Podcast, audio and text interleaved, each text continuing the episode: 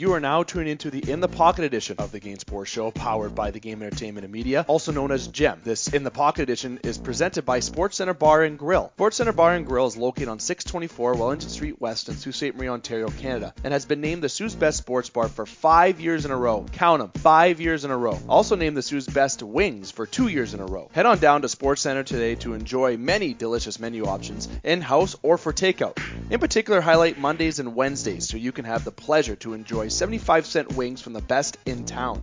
SportsCenter is the original home to the Game Sports Show since 2015, a true member of the family, and with the atmosphere SportsCenter brings, there is no better spot to enjoy the game or time with friends. The Game Sports Show sends a cheers and a salute to the Sault's Best Sports Bar.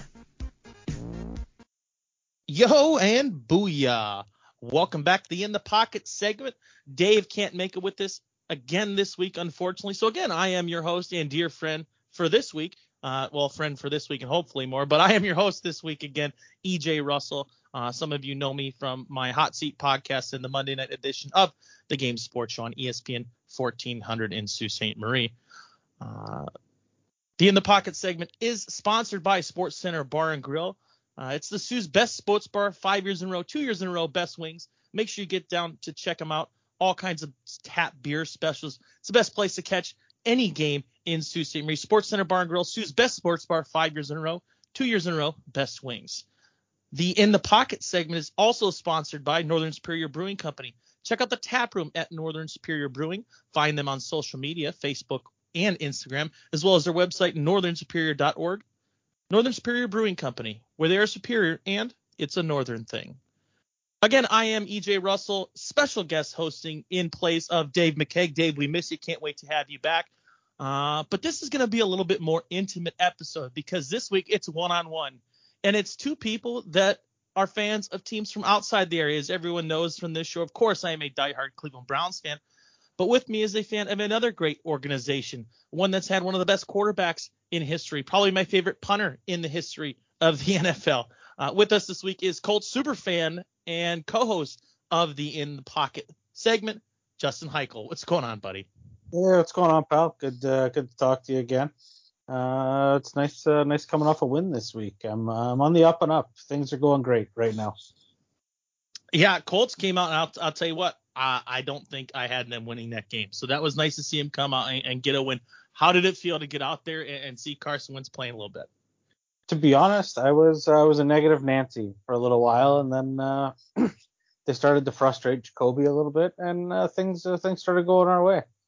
Defense looked okay, and they, to be honest, after I bitched about not feeding Jonathan Taylor the ball, they started to work the run game a little bit last weekend, and man, apparently that opens up the pass game. Who knew? Crazy stuff. And one of the things the Colts did so successfully last year, and what were they, a 10-7 team, or excuse me, 10-6 team last year? They were a good football team. When Jonathan Taylor had good games running the football, it really did open things up for Philip Rivers and the Colts last year. Yes, you do have Carson Wentz coming in, but this week he didn't throw any interceptions. He was a little bit mobile, 228 yards, 2 touchdowns. He did what the team needed him to do to win. He got those 2 scores. Taylor got his. And when that happens, the Colts are difficult to beat, even against what we'll say is a semi-depleted Dolphins team, missing starting quarterback Tua Tagovailoa. Which is tough for them. But what were the highlights of the Colts defense here? Was it their ability to stop the Dolphins, or did the Dolphins just not play a good game? I think they frustrated them early, and then therein lied them not playing a good game. I think once they got Jacoby on the ground a couple times, they couldn't really complete a lot of passes. And the Dolphins' run game this year is just ugly. I don't know how else to put it. I mean, I'm a Myles Gaskin fantasy owner, so that I figured he was, you know, I was kind of hoping for like a Brian Westbrook-esque kind of thing out of him, and boy, was I wrong. Like good comparison. Well, I was hoping. I mean, I don't know if it's a good comparison. I feel bad for Brian Westbrook and putting him in that sentence, to be honest. Yeah, he's mad at you for comparing him in that way now. Yeah, I mean, I'm sorry. Like, if that's the effort. That's what I hoped. That's what I was hoping for. So Tua, you know, running the offense versus Jacoby. I know what you're getting with Jacoby, and that's it. That's what you got. He can manage a game, but he's not going to win it, and he probably will lose it for you. Well, let's move on past it. There's two of the games I want to touch on, and then talk about a couple of storylines real quick. Chargers Raiders, was that not one of the best matchups of this week? The Chargers came out and looked very, very good in that game. Vegas is a team that was playing extremely well this year. I don't believe the Raiders had lost a game going into that. They're 3-1 at this point. Yeah, they were 3-0 going into that game. That's first, the jerseys. Let's touch on the jerseys from that Monday nighter, because both of them were unreal. Like the uniforms, out of this world. Like the Chargers. UniWatch 2021. Yeah, those are, I don't know. I'm kind of on the hype train right now, big time. I dig those Raiders unis where they bust out the silver numbers. I do love those. But those Chargers uniforms were like a current classic, if that's the best way to say it. They're a new, refurbished, retro look, but I think the Chargers look sharp in those colors. I've always loved the white helmets. I didn't like when Drew Brees and LT were running it with the navy helmets with the white. Yeah, I didn't care for those. I mean, you know what, though? Doug Flutie. I'm a big Doug Flutie fan. Doug Flutie. So. Crazy, though. I saw a picture the other day, and I always assumed, like, I thought maybe the three of them were on the same roster at one time, but I could never confirm it. Doug Flutie, Drew Brees, and Philip Rivers were all in that quarterback room at one time. I'm pretty sure that that's true. I buy that. I smell what you're stepping in there. Could you imagine? And, like, Marty Schottenheimer, I believe, was the coach. Could you imagine those conversations? Not to get off topic, but that's... Can you imagine being the third stringer on that team? Like, sitting there just being like, I'm better than this. And they all are right. Well, I mean, like, that's what they ended up with after the Ryan Leaf debacle. Like, they did okay. Yeah, the Ryan Leaf situation didn't work out great for him. But let's talk about this week. Yeah. The Chargers, Raiders... Justin Herbert looks like he could be an MVP this year. What is it about the Chargers game for you that brings them to beat a team like the Raiders, who, again, were 3-0 going into that game playing good football? Justin Herbert just seems to will the team to win. Like, I don't – it's tough to – the Raiders were sound. I didn't really have an issue with the Raiders game, and they threw a couple like that, the pick there, but – other than that, I mean, the Chargers, they just outgunned him, to be completely honest. I mean, just the way I think Justin Herbert sees the field is, yeah, I don't know. I think he's going to be good, man. I think, I don't want to say he's going to be like a superstar, like one of the, you know, like anoint him a Hall of Famer right now, but I think he's definitely on the up and up. He's going to be better than Philip Rivers was for the Chargers. I'll tell you that. Well, and I think that two pieces that, you know, one, for obvious reasons, Austin Eckler coming out, putting down 100 yards and a touchdown in that performance. When he plays, you know, I'm one that always believes in a running game, especially with what we got going on in Cleveland with our two-headed monster. Running game opens up the pass. But Joey Bosa, quiet night, only one tackle, but guess what? It was a sack. Derwin James was flying around back there. 6 total tackles, 3 solo tackles. When you get a defensive performance from them against the kind of offense that the Raiders possess, you know, I was talking to my buddy Hendo earlier, and we were saying that Hunter Renfrow might be the best defensive wide receiver, you know, anyone's ever seen. If there's a close play, he's out there hitting somebody. If it's interception, he's out there making the tackle. But then you got Darren Waller, one of the best tight ends in the league, and an incredible story out there, who has the ability to get above anyone. You just high point the football. There he goes in the end zone. Chargers' defensive performance was incredible. I think like they're a complete team right now. I mean, are they top of that division now? Because I mean, the Raiders were 3-0, but then they beat the Raiders, and I think those teams are both 3-1 now. I'm looking at the standings right now, and the Chargers are, I can read, they are sitting atop the division at 3-1. So I mean, like, that's bananas. I mean, we're going into week 5, but if you would have asked us a month ago. No, if I would have told you at this point in the division that the Chiefs were the worst team in their division, would you believe that? They're sitting at 2-2. Denver, Vegas, and the Chargers all sitting at 3-1. The Colts are 1 win away from the same record as the Chiefs. Yeah, that's scary to think of. That's bananas. So, what though? That's a testament, really. I mean, we've been saying this for a while, how close this league has been getting the last couple of years. I mean, like the Detroit-Baltimore, if the Lions just didn't – there's the Niners game too for them. Yeah. The 49ers game too. Well, you know, maybe one possession away from being there. But they're right there. The Jets last weekend against the Titans. I mean, don't get me wrong. I love to see that. I love to see the Titans kind of getting hammered. Which is the other game I wanted to bring up. So I'm glad you're talking about it. Perfect segue that was totally unplanned for. And here we go.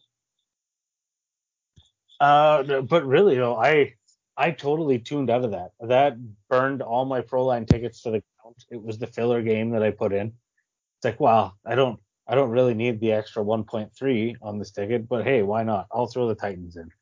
And it's gone. All the dollars out the window because of the Tennessee Titans. So did the Jets win that game, or did the Titans blow it? That's kind of the big question here, because Jets coming out in overtime, getting that field goal to win the game. Did the Titans blow it, or did the Jets win it? You know what? Because I like a good story, I'm going to say that the Jets won it. I want that feel-good story that the Jets came back, they pulled together as a team, and they did it.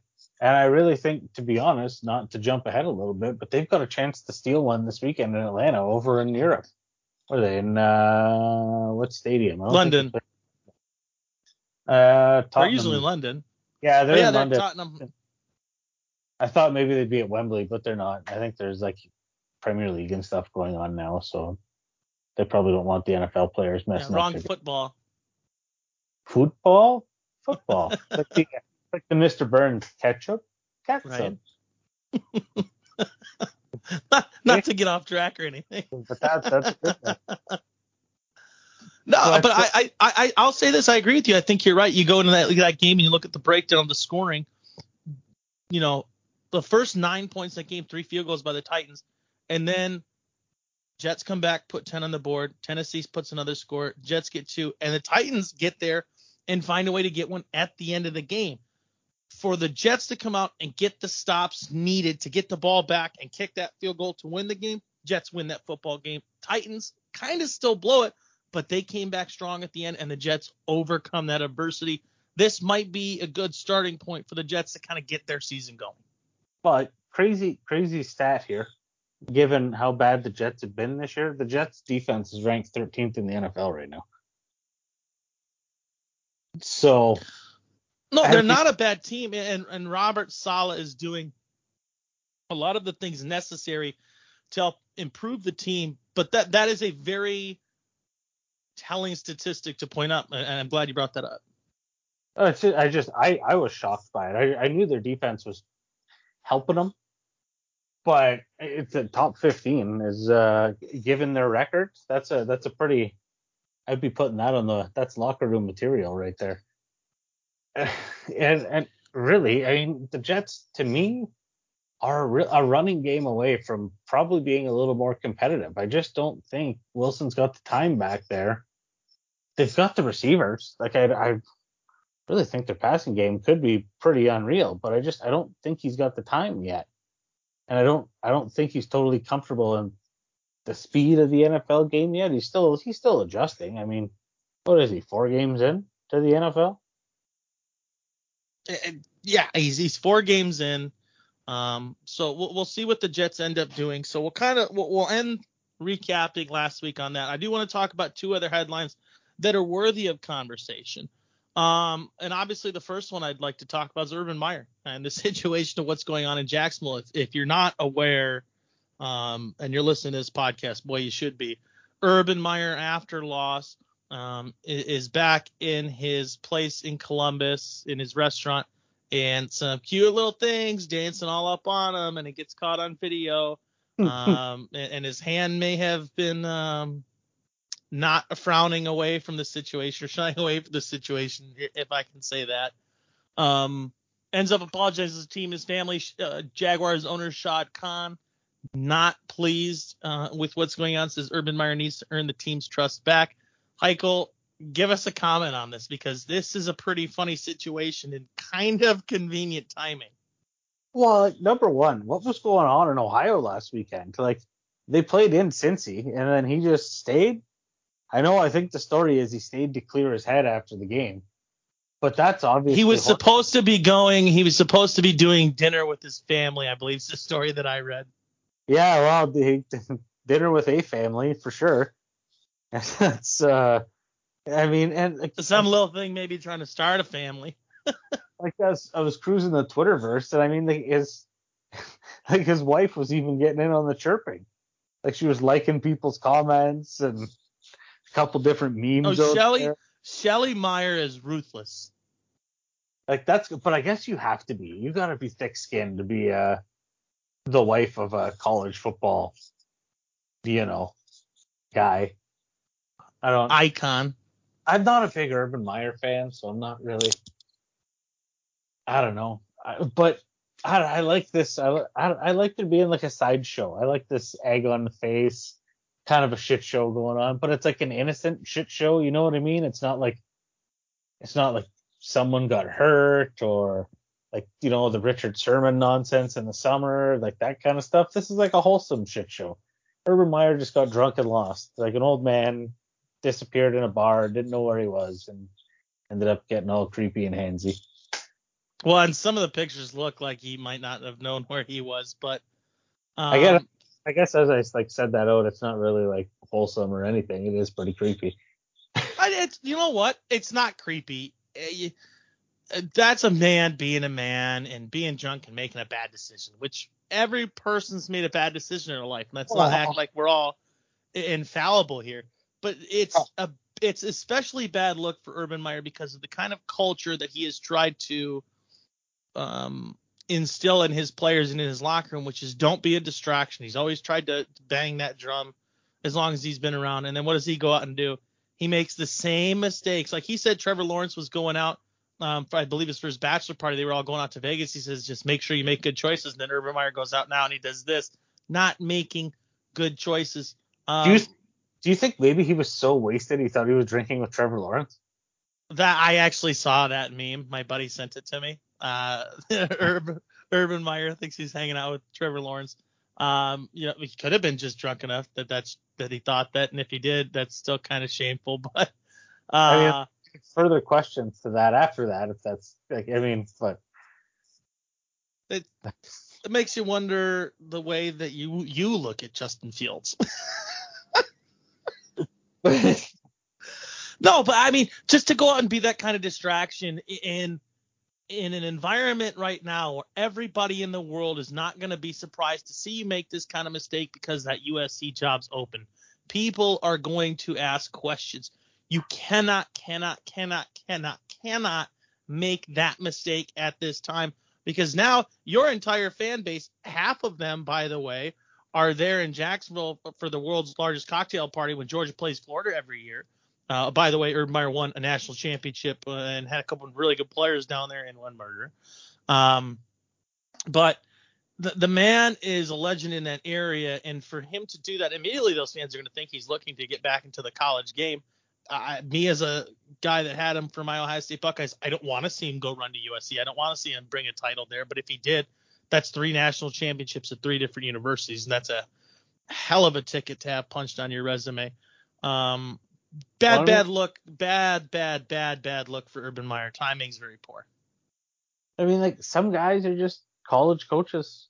That's just, they're good at it. I mean, like, look at Saban. Nick Saban showed that. And Belichick wouldn't last in college 3 minutes.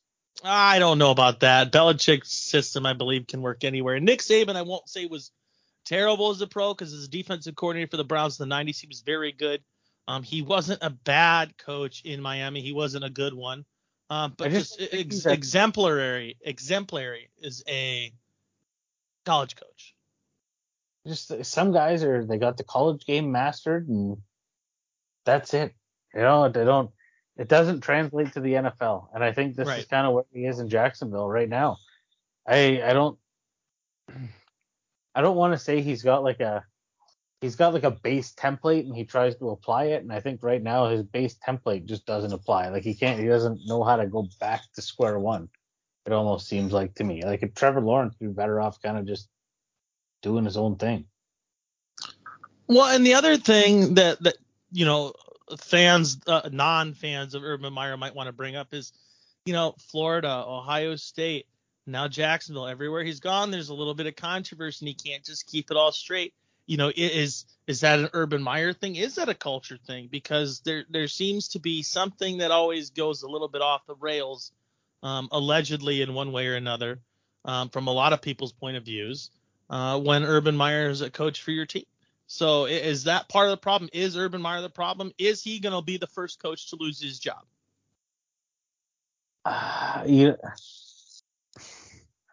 That's a tough one.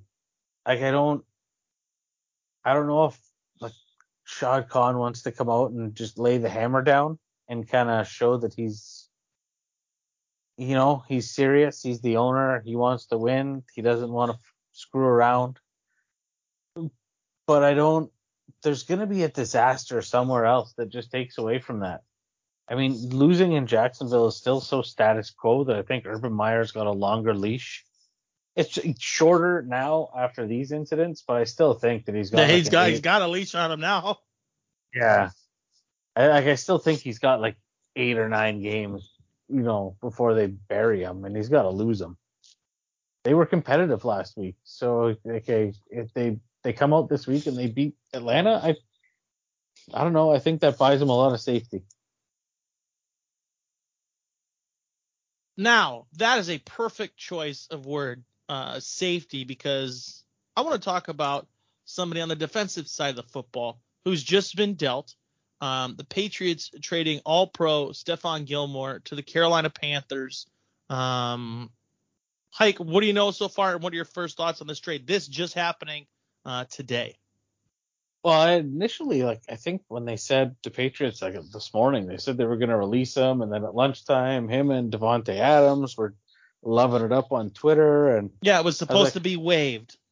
And I was like, oh, all right. Well, I mean, that's pretty good for the Packers. And then I think didn't the Packers get Jalen Smith from the Cowboys later today as well? Yeah, I thought there was other movement, but I'm not too hype on or keen on that one yet. I'm not too. No, it's just Packers or whatever. And but no, I like to trade him to Carolina. I don't know if that's Belichick just saying screw you.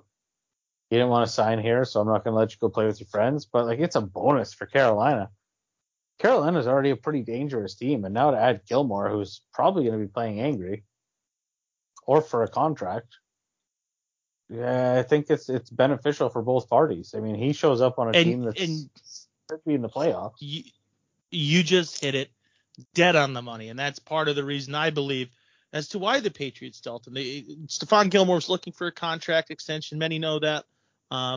And I guess things just weren't going the way they're supposed to. And with him on the sidelines with an injury due to come back was, I believe, next week or in a couple weeks, he'll be back in play off the injury list.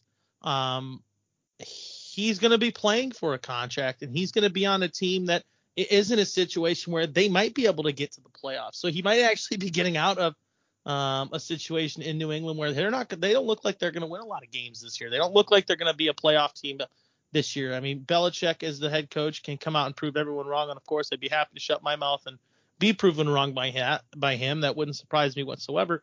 But Stephon Gilmore getting a chance to go to the Carolina Panthers, I think that's great for him. I'm not 100% about his fit in that scheme, but he's such a talented, disciplined player that I think he will figure it out. Absolutely no problem. Absolutely great trade for the Carolina Panthers. Didn't have to give up a ton to get him. They sent him to the Carolina Panthers for a 2023 6th-round pick.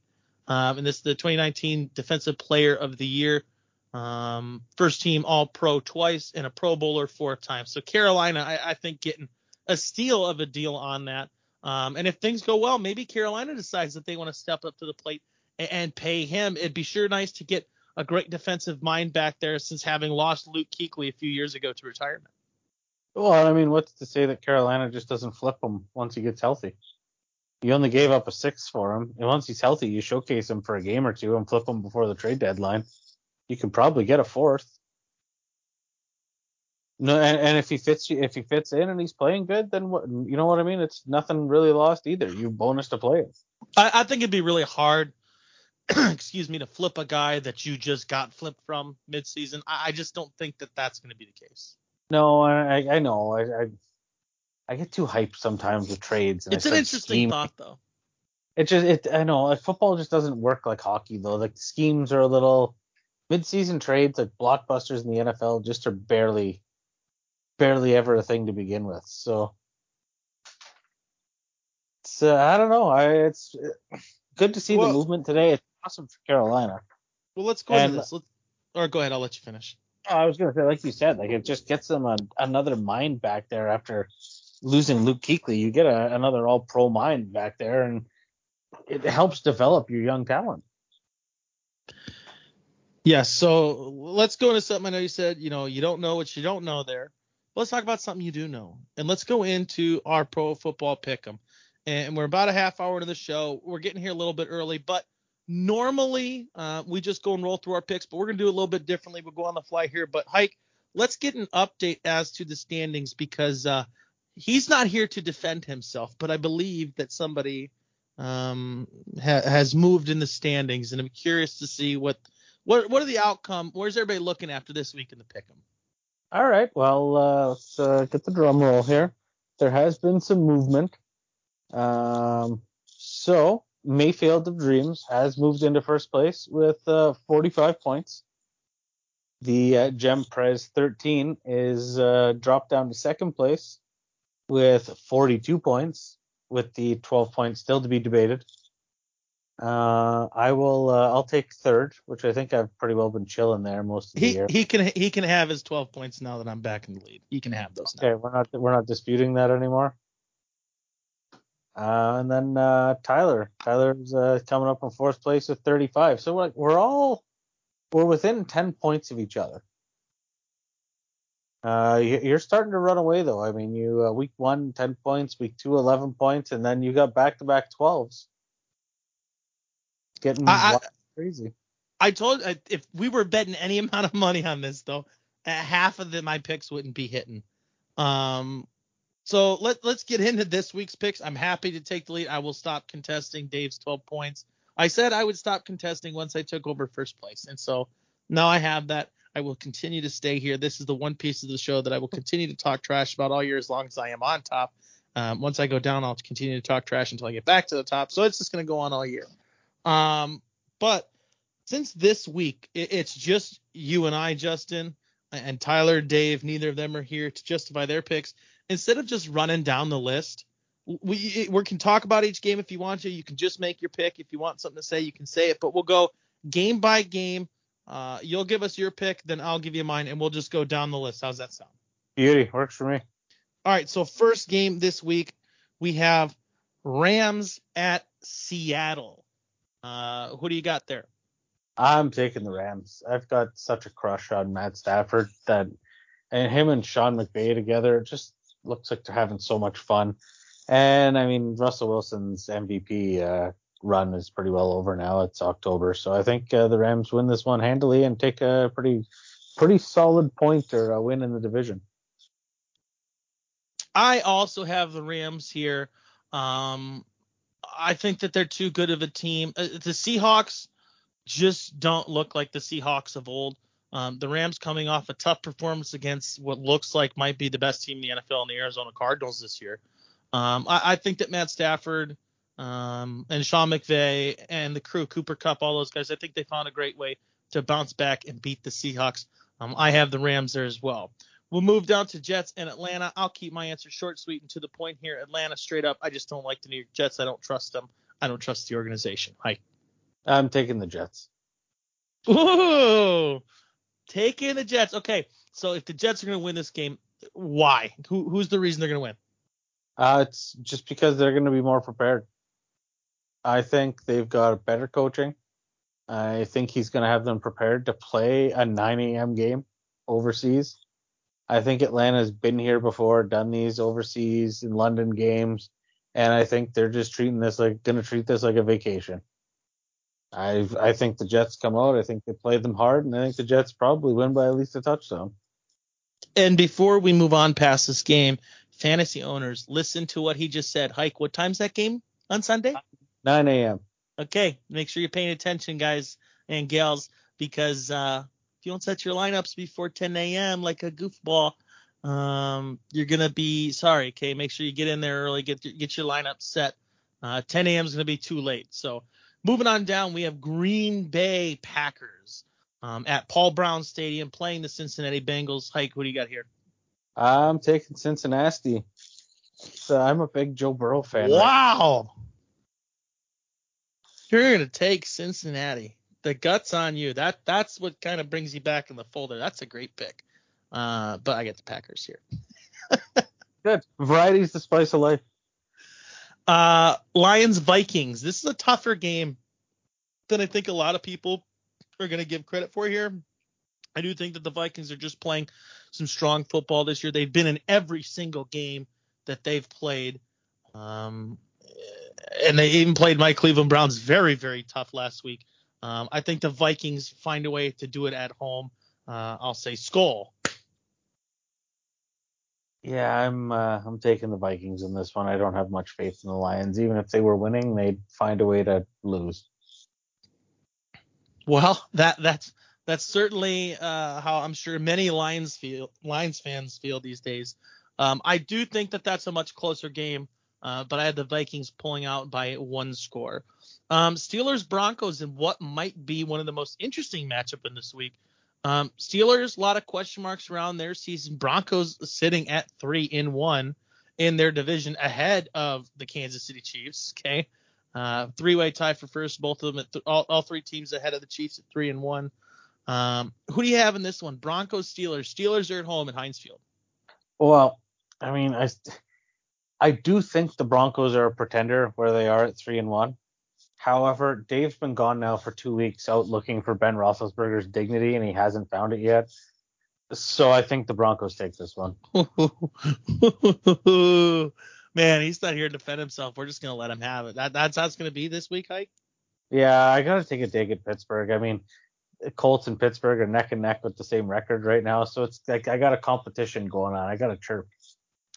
Well, I'll say this. This is a closer game than people are going to believe it to be. I think the Broncos are actually going to be ahead late in the fourth quarter.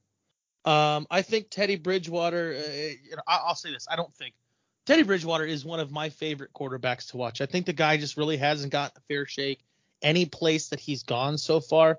I thought that he should have been the guy to stay and replace Drew Brees when he left, because Teddy Bridgewater won all four games that he came in succession of Drew Brees that year when he hurt his collarbone or shoulder. I can't remember what it was. So I think the Broncos are going to be up late in the fourth quarter. However, I think Heinz Field and the terrible towel and that Pittsburgh defense all work together very well, especially when playing at home. So I've got the Pittsburgh Steelers in this one. We go down to the next 1 o'clock matchup. Buccaneers at home against the Dolphins. Straight up here, I got TB12 and the Brady boys, the Buccaneers. Yeah, I'm taking Tampa Bay. This should be an easy one. Next game, New Orleans at Washington. Heichel, who do you like here? I am taking the football team in this one. I like what they got going on. And to be honest, New Orleans just hasn't – I don't want to say they haven't done anything to impress me. They just haven't done anything. Like, their offense is flat. Like, absolutely flat. I don't know. They're just not interesting to watch. And I think Washington just comes out, runs the ball, beats them up, wins the game. Well, I don't like you right now for making that pick, because I also had the Washington football team. I thought this was a pick that might gain me an extra point this week. I like Ron Rivera and the way that he's coaching that team this year with the Rivera strong fan base. They're really liking him there in Washington. I think the Washington football team finds a way to win this game at home. Their defense is a little bit underperforming, but it still has a ton of potential. Chase Young from The Ohio State University, and I believe it's his second year after Defensive Rookie of the Year last year. He is an incredible talent, and he's going up against a Saints team that I don't feel like has had a lot of success running the football as they'd like to. And I'm saying as they'd like to, just because Alvin Kamara isn't getting those kind of 200-yard games or 170-yard games that you tend to see him get, both running and catching the football. I think Washington football team does find a way to win this at home. And I think their defense is going to be the reason. I think they're in crab eating, what's his name? I think they're in Jameis's face all day long, and they're going to be knocking him down. They're going to be stealing his crab legs. There we go. That's the joke I was reaching for. I was waiting. I think it's the crab leg joke, but I'm not 100%. I was trying to get there. Panthers, Eagles on the road here. What do you got? I'm taking the Panthers. Sam Darnold, you want him to run the ball? He'll run the ball and get a couple touchdowns. You want him to throw the ball? He'll throw the ball and get a couple touchdowns. I mean, McCaffrey's hurt. He'll do it. No big deal. They're fascinating to watch. I'm just not sold on the Eagles. I really don't buy what they're selling there. I do like the Panthers. Even without Christian McCaffrey, they have been finding ways to get it done, so I'll take the Panthers as well. Titans, Jaguars. This, for me, is probably the toilet bowl game of the week because I think the Titans, after losing a tough one to the Jets last week, are going to come absolutely rolling downhill behind big number 22. And I think that this is a game where – once he gets rolling, you're finally going to start to see that pass offense, whether or not Julio Jones plays. And I hope that he does because he's on my fantasy team. But just for the sake of that offense, I hope that he plays anyways, because I'd like to see that offense get going behind a quarterback in Ryan Tannehill, who looked like he was one of the best quarterbacks in the league as of late. In these last few years, he's been doing an incredible job leading the Tennessee Titans. Mike Vrabel doing a great job head coaching there. Jacksonville. Crappy situation with Urban Meyer. I get Tennessee on the road. See, I'm taking Jacksonville in this one. I'm thinking the guts boys, on you. I think the team pulls together and comes out and wins. And this is either a throwing the coach under the bus that we could do this without him, or we did this to save his ass. I'm not sure which one it is, but I think Jacksonville wins. Texans at home. I'm going to take the Patriots here. Yeah, I'm not reaching in this one at all. I think the Patriots should take this pretty handily. They were in that Sunday nighter, and I think that'll leave a bad taste in their mouth. Next game here that we have is Chicago versus the Las Vegas Raiders. Raiders at home at the Death Star. Chicago Bears, Matt Nagy just coming out and saying that Justin Fields will be the starter the rest of the way this season. So Justin Fields now knowing that he's got the reins of that Bears offense going on the road into Vegas, into the Death Star. Who do you got here? See, just to touch back on our conversation earlier on who we think the first coach to get fired is, Matt Nagy. I think after he came out earlier this week and said Andy Dalton's a starter when healthy, and then he got called into the principal's office and said, no, this is what you're saying. And now he said that Justin Fields is the starter. Here we are. I think the Raiders win this one pretty handily. And, where we count down the days until Matt Nagy's a free agent. Well, you know what? I think the Raiders win this game at home at Allegiant Stadium. But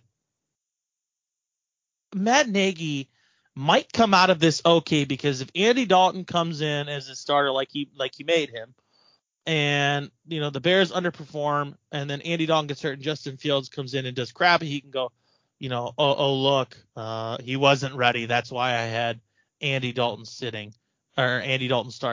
But then if he starts Andy Dalton and Andy Dalton gets hurt and then Justin Fields comes in and he plays great, it's like, hey, he's playing great because I made him wait those couple of games so he could learn the system. So he really can't look bad here, and it might actually buy him an extra year. I think Dan Campbell's one of the first coaches to go with a couple of really bad fourth down calls in situations where you needed to take the points and he didn't take them. If he continues to make calls like that throughout the remainder of this season, he is going to lose his job by the end of the year, I believe. But I do have the Raiders here.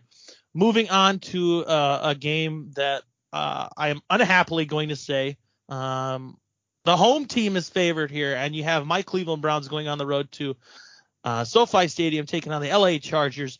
Chargers favored at home here. I'm taking my Browns on the road. I think that Baker has a bounce-back performance after a week. What was it, 155-yard performance?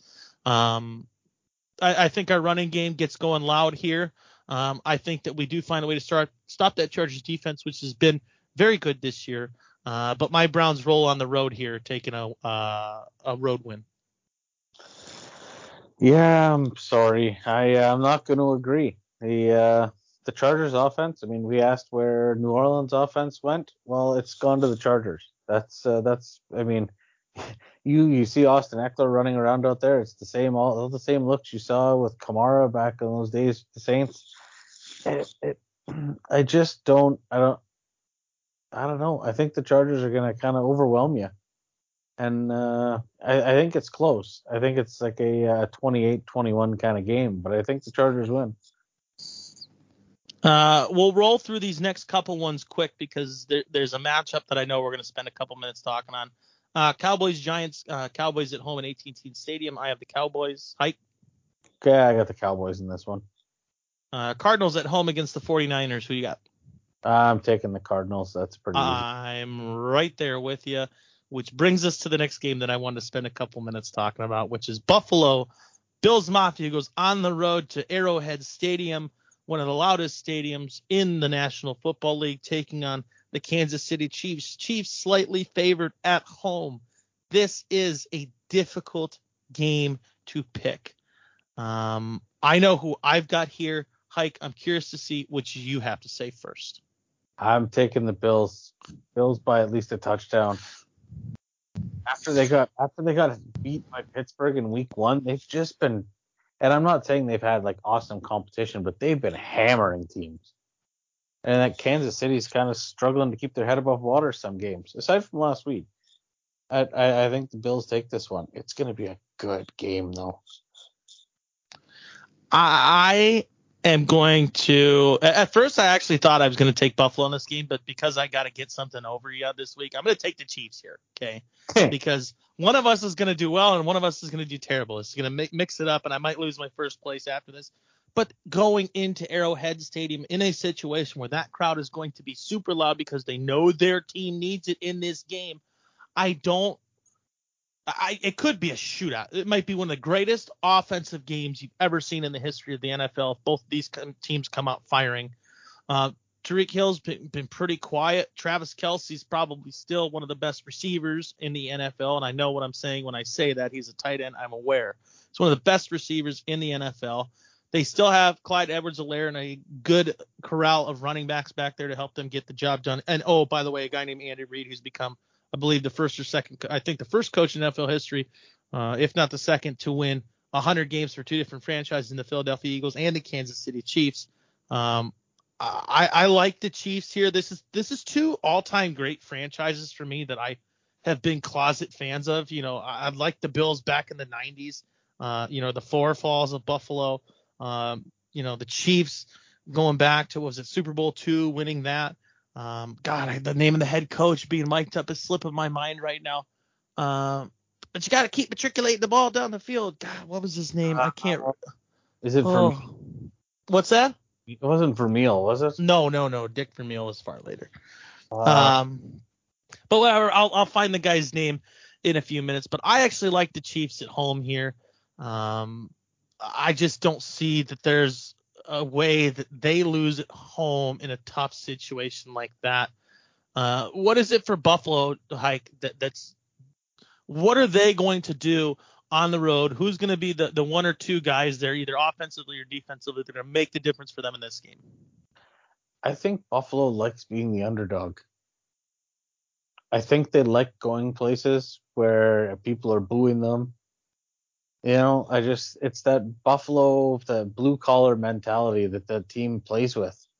I think they like that. I think they like being booed. I think they like being the underdog. And to be honest, I think like any other game, Josh Allen just runs the show. I mean, Holmes got the razzle dazzle, but Josh Allen's got the razzle dazzle. I mean, and to be honest, Buffalo's receiving core is a little underrated. I mean, Emmanuel Sanders is there. Cole Beasley, that lunatic, is there. Dawson Knox had a hell of a game last week at tight end. They've got two solid running backs right now in Zach Moss and Singletary. You know, like that offense is pretty well rounded, and they're not, not a lot of superstars. They got Diggs, you know what I mean? I'm not forgetting about Diggs, but the rest of those guys are kind of like lunch pail to work kind of guys. You know what I mean? And that's come out, we'll win, and we'll move on. And Hank Stram was the name of the coach that I couldn't come up with earlier. He coached against Lombardi in Super Bowl II. Hank Stram, keep matriculating the ball down the field, fellas. Yeah, great sound bites from Super Bowl II. So final game of the week, probably my least favorite team to talk about. And no, I'm not talking about the Colts. That's Baltimore Ravens. I don't care for them very much. But Colts go on the road into Baltimore, taking on the Ravens in the Monday night matchup. Hike, who do you got? I'm going to take old Baltimore over new Baltimore in this one. I love when the Colts... I significantly appreciate the way that you said that. You like that one? I love when the Colts play in Baltimore and win. Nothing makes me happier because the fans are always so shitty to the Colts when they're... And I don't blame them. I don't blame them one bit. But I like that, like, salt in the wound kind of thing. And to be honest... this is probably in the history of all-time shitty moves. I hate the Ravens and what Art Modell did to the Cleveland Browns franchise is take the team there and win in 2 Super Bowls. The only thing, in my opinion, that's even on that same page of crappy moves was the Mayflower moving trucks moving the Baltimore Colts legitimately overnight to Indianapolis. Like, it's, I never, like, growing up, I always, like, I heard that story and never really believed it. And then finally, I think NFL Films had a documentary on it. And I'm like, Jesus, this is banana sandwich. Like, this actually happened. Well, and here's another interesting fact about that. Because the Baltimore Colts do have a Super Bowl championship or an NFL championship, I think it's a Super Bowl championship. The Babe Ruth Museum in Baltimore exists, and in the basement of the Babe Ruth Museum is the Baltimore Colts Lombardi Trophy sitting down there because the city of Baltimore owns it, and they had nowhere else to put it. So in the basement of the Babe Ruth Museum is the Baltimore Colts championship trophy. That's awesome. That's an awesome just tidbit of sports knowledge. Yeah, I had to come up with something fun for this one. I mean, I my only fun follow-up to that, I guess, is like Baltimore had one of the only American CFL teams in that like brief period where they had no NFL team. Well, they didn't have an NFL team when you moved overnight there, Mike. Right. So who you got here? You got new Baltimore. You got the Colts over the Ravens. I've got the Ravens beating the Colts at home. I don't know that the Colts are going to play consistently good football long enough in that game. You might get 2-3 quarters out of them, but Lamar Jackson's a lot to handle. That Baltimore defense is still one of the better defenses in the NFL. I don't care where they are statistically. You never want to play against the Baltimore Ravens defense. They're always a difficult team to play, well coached by John Harbaugh. So, that just about does it. We're about 45, 50 minutes into the episode. So for two guys, Hike, I think we did a pretty good job. What say you, brother? I'm pretty happy with this performance. I think we carried it pretty well. Well, and maybe let's check out the viewership on this afterwards. Maybe we just keep Dave off of it forever. No, I'm just kidding. We could never do that to Jim Prez. So we'll wrap things up here. Hike, thank you so much for being here. What do you got going on this week? Not too much this week, actually. It's Canadian Thanksgiving this weekend, so happy holidays, happy Thanksgiving. Everybody's got a long weekend up here. That's it. I think it's supposed to be adequate outside. I'm not going to say it's going to be spectacular. A little touch football, a little turkey, couple pies. Well, that sounds like a nice time. Hopefully you guys and gals on that side of the border can enjoy yourselves. So Justin Heichel, thank you so much for being here. We appreciate you as always. And we'll talk to you next week. Oh yeah, we'll be here, and I'm excited to see how these picks shake out. Oh, it's gonna be an exciting week because this is definitely gonna be a week of movement as far as our picks go. Just at least between you and I, we'll see how Tyler ends up. We'll see how Dave ends up. He texted me. He said his picks are in So hopefully he's got those saved so that there's no more shenanigans the rest of the way. As Mayfield of Dreams, yours truly sits atop the standings. Holler at your boy. Thank you so much to our sponsors. The In the Pocket segment is sponsored by SportsCenter Bar and Grill, the Sioux's best sports bar 5 years in a row, 2 years best wings. Down the road, okay, pretty soon in a couple months, I think Hike was telling me before the show, it's going to be some voting opening up. We want to see SportsCenter Bar and Grill get to 6 years in a row for the best sports bar and 3 years in a row for the best wings. So again, that's SportsCenter Bar and Grill in Sault Ste. Marie, Ontario. Thank you so much for being a sponsor as always. The In the Pocket segment is also sponsored by Northern Superior Brewing Company. Check out the tap room at Northern Superior Brewing. Check them out and find them on social media, Facebook and Instagram, as well as their website, northernsuperior.org. Northern Superior Brewing Company, where they are superior and it's a northern thing. I am this week's special host, E.J. Russell. Thank you so much for listening. Make sure to like, follow, subscribe, do everything you can to support us on the platform. The In the Pocket segment, of course, proud partner and podcast of the Game Entertainment and Media, or GEM for short. Again, I am EJ Russell. He is Justin Heichel. Thank you so much for joining us this week on In the Pocket. We will catch y'all next week. See ya!